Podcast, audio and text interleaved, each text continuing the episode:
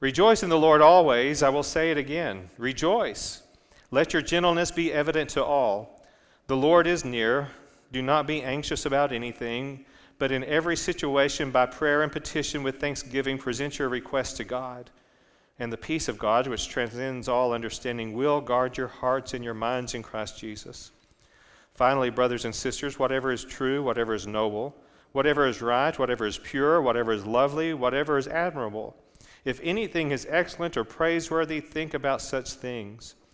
Whatever you have learned or received or heard from me or seen in me, put it into practice, and the God of peace will be with you. I rejoice greatly in the Lord that at last you renewed your concern for me.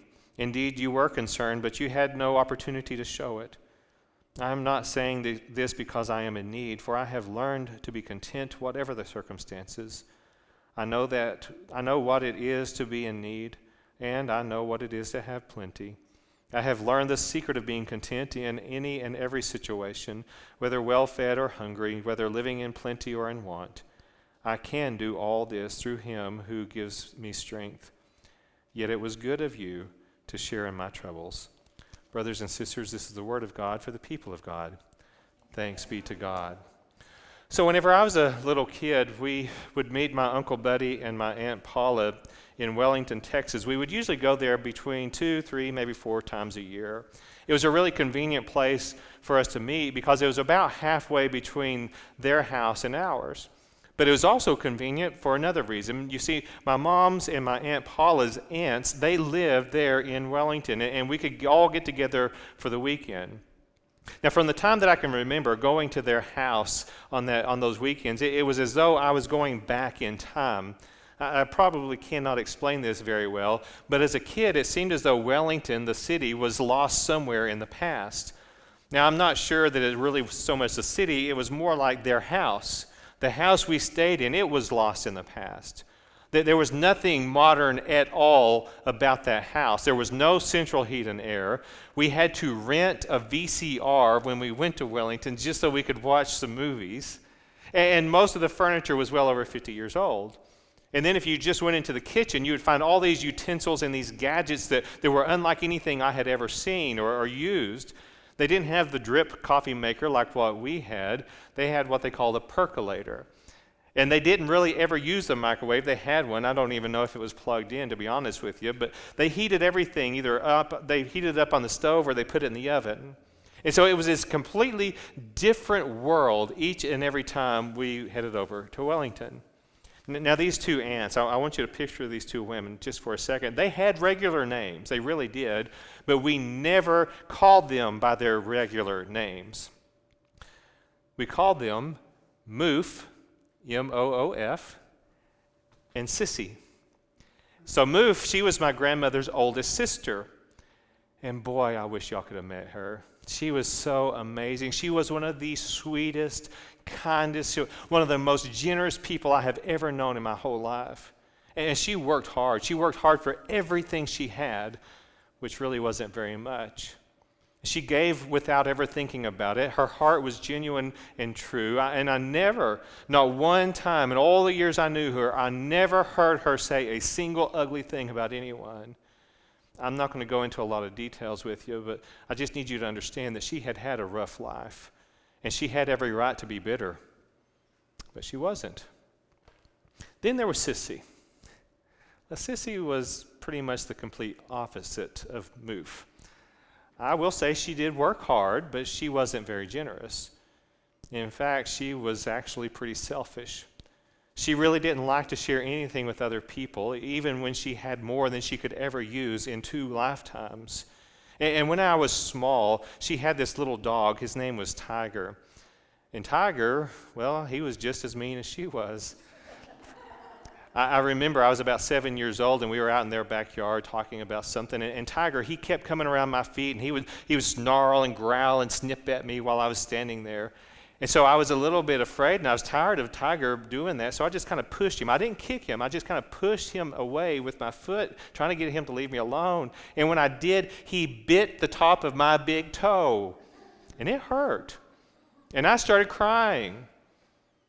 And when I did, Sissy blamed me. She said it was my fault for antagonizing Tiger. Well, to say the least, church, I never did like Sissy very much. well, so as I got a little bit older and I got to know them as an adult, and I, as I was around Moof and Sissy, I often wondered. I wondered why in the world these two women who shared a common background, why they were so different from one another. It made absolutely no sense to me because Moof, you see, Moof is the one who had the rough life. She's the one who had to put up with a lot of abuse, and I mean physical abuse. And she put up with injustice in her life. She, she had been taken advantage, advantage of more times than anyone could even count. She had worked hard, her fingers to the bone, and she had absolutely nothing to show for what she had. She really was the one who should have been filled with so much bitterness and so much anger, and she never was. And then there was Sissy. She had made it. She had grown up and become this independent woman who lived life the way she wanted to live it. And, and she had more than enough, and she could do anything she wanted to. And so she chose to do nothing. She wasn't giving, she, she wasn't kind. She was harsh. And, she didn't care if she hurt her, your feelings. In fact, I think she went out of her way to hurt your feelings. So, what was the difference between these two women? Well, I think it comes down to this final word from Paul here to the church in Philippi. As we finish out this series, we, we need to remember a couple of things. We, we need to first remember that Paul wrote this letter to the Philippians while he was in prison. He, he was sitting there waiting for his judgment from the court. He, he needed to know what was going to happen to him. He's either going to be released or he's going to be put to death. And the church there in Philippi, they had sent him this love offering, and for that he was extremely grateful. But you see, he, he was actually more grateful for the Philippians' friendship, he, for their prayer support, for their willingness to remember Paul in the middle of all of his sufferings in his trial. And so it had warmed his heart to the very brim to know that these people loved him from a distance and, and, they continued their relationship with him in spite of all of those miles that separated them. He says, Rejoice. Rejoice in the Lord always. Again, I'm going to say it rejoice. Let your gentleness be known to everyone because you see the Lord is near.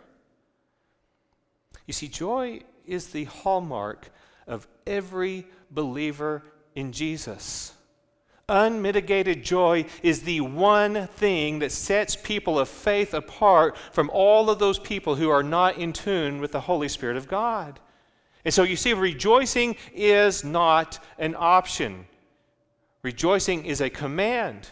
But both as individuals and as a community of faith, our theme is always joy.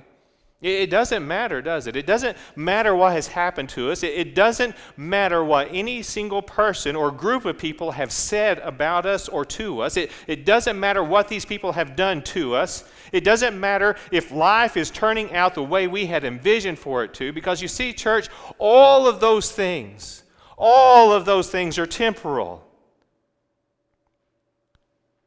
And what matters is the spiritual. And spiritually speaking, being one with Christ and being made one with one another, that is the greatest thing that could happen to any of us. That's why Paul commands us here to rejoice. it's also why he commands us to allow our gentleness to be known to everyone. Now, this word in chapter 4, verse 5, it's translated as gentleness. It's actually kind of a hard word to bring over from Greek into English because it's more than just gentleness. Forbearance, moderation, patience, clemency, sweet reasonableness, mildness, generosity. All of those words all of those words, they give a nuance to what Paul is saying in this one single Greek word. He, he's instructing the people of faith to do all of those things. Now, now, one of the best ways that, that I can come up with to understand what Paul means here is to think of it along this line, okay? So, in this first century Greek word, this, this word we translate as gentleness, it, it really is also used in how parents of toddlers should treat their children. Now, all of us who have been around toddlers, we understand something, don't we? It takes a lot of patience. Amen. Amen. It takes a lot of forbearance. It takes a lot of clemency to deal with these little children of that age. We have this little bitty human being, beautiful children, by the way, wonderful little human being, and they are filled to the brim with self will. That they're filled with determination and they can be as headstrong as a mule. And they're just a simple disaster waiting to happen at any given moment. And so, for a mature adult, to raise one of these little heathens, we have to absorb our frustrations, don't we? We have to absorb all of uh, the anger. We, we have to absorb our desire to lash out. Because that's what Paul tells us is happening in 4 5. As you and I are rejoicing in the Lord, not just sometimes, mind you, as we are rejoicing in the Lord always, we are also supposed to be absorbing the frustrations and the anger and the lashing out, not just at toddlers, but at other people. All other people. Not just brothers and sisters in the faith, but everyone. You see, in other words, Paul he wants us to act like Jesus acted. He wants us to act like Jesus acted when things went south for him. P- Peter reminds us that when he, Jesus, was abused, he did not return abuse. And when he suffered, he did not threaten, but he entrusted himself to the one who judges justly. You see, I, I discovered something this week when we have learned how to live life in this way, we have learned what it means to be a disciple of Jesus Christ. And see, Paul, he, he gives us a little secret here. He gives us the secret to achieving this joy filled life of absorption. I have learned to be content with whatever I have. I know what it is to have little, and I know what it is to have plenty. In any and all circumstances, I have learned the secret of being well fed and of going hungry, of having plenty and of being in need. I, I can do all things through Him who strengthens me. You see, this secret that Paul lets us know about here, he's referring to something that's not necessarily this, this profound thing. It, it's not even difficult for us to figure out here, is it? It's simply being content with what you have. Being at peace with the blessings you have already received, being willing to share your abundance, your blessings with someone else in their need. That's it. That's how rejoicing in the Lord is possible at all times. Joy isn't tied to, to what we have or what we don't have. Joy isn't a feeling transferred to us due to our life circumstances. It is just living peaceably with others. And it's resting in our relationship with Jesus. Now, a couple of weeks ago, we were hit hard, weren't we, church? We were hit hard here in and around Abilene by this, this major winter storm. And a lot of us lost power. Some of us lost power for days. And a lot of us lost our water. Some of us lost water for days. And we struggled, didn't we? We struggled through some pretty extreme frigid temperatures. We're not used to that kind of cold in Abilene, are we? And as those days they continued to unfold one day after another, and as, as the suffering continued to mount, I saw a lot of sissies out in Abilene. And I'm not talking about sissies, I'm not calling them name. I'm talking about my Aunt Sissy. I saw a lot of people acting like my Aunt Sissy used to act. The, the mayor and our city manager, they caught a lot of flack for things that were way beyond their control. And our county commissioners, they were inundated with calls and complaints.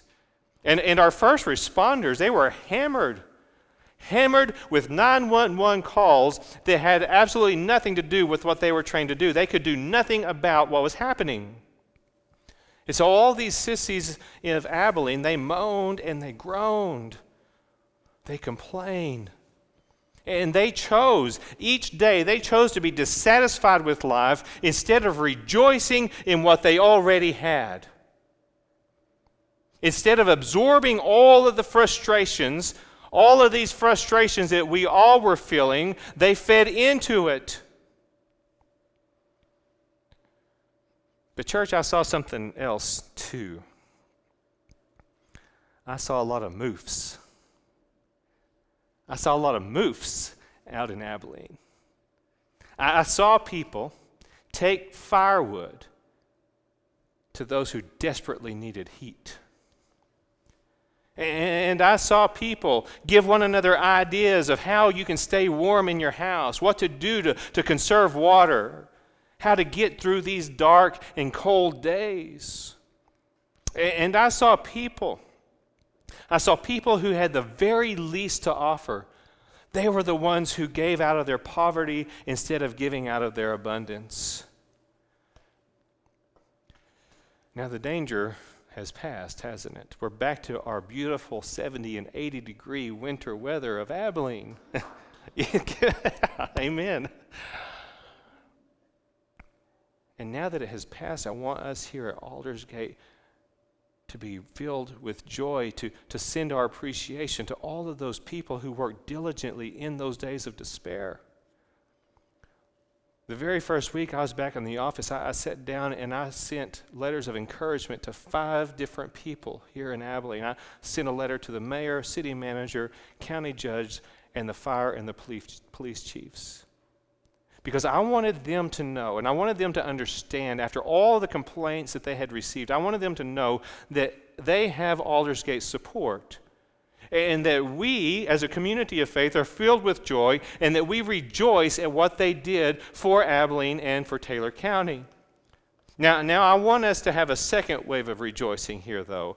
Because I'm asking all of us from Aldersgate, I want us to all send thank you notes to various city and county officials. And I want them to, to hear us say, We are so grateful for everything you did for us. And so if you're here in person, we have some thank you notes. They're in the patio room. You're welcome to head over there after the service, write out a few thank you notes. If you want to take some with you and write them at home and bring them back, you can do that. If you're at home and listening to us, you can also participate. Write out your own thank you notes. Bring them to the church office during normal office hours. And we're going to send all of these over. We're going to deliver these out on March 22nd and let these people know how grateful we are to live in this city, a city that people care and love one another. Now, Paul's final words here in Philippians they remind us that joy isn't just some emotional experience or, or a transient feeling. Joy is deep. Joy is lasting. It, it stems from our ever deepening relationship with Jesus Christ. And you see, church, this was the answer I had been longing for. The, the difference between Moof and Sissy was joy. It was being grateful. Because you see, despite all of the hardships that life had thrown at her, Moof remained steadfast in her devotion to our Lord. I saw it personally. She remained joy filled because she had no doubt in her mind of her relationship to our Father. And so, Moof's life, it, it was a testimony it was a testimony to everyone who knew her that faith in Jesus Christ is the best thing that can happen to anyone. And so this morning, my message is very simple. In a world filled with sissies, be a moof. In the name of the Father, and the Son, and the Holy Spirit, may the grace and peace of Jesus rest upon you today. Amen.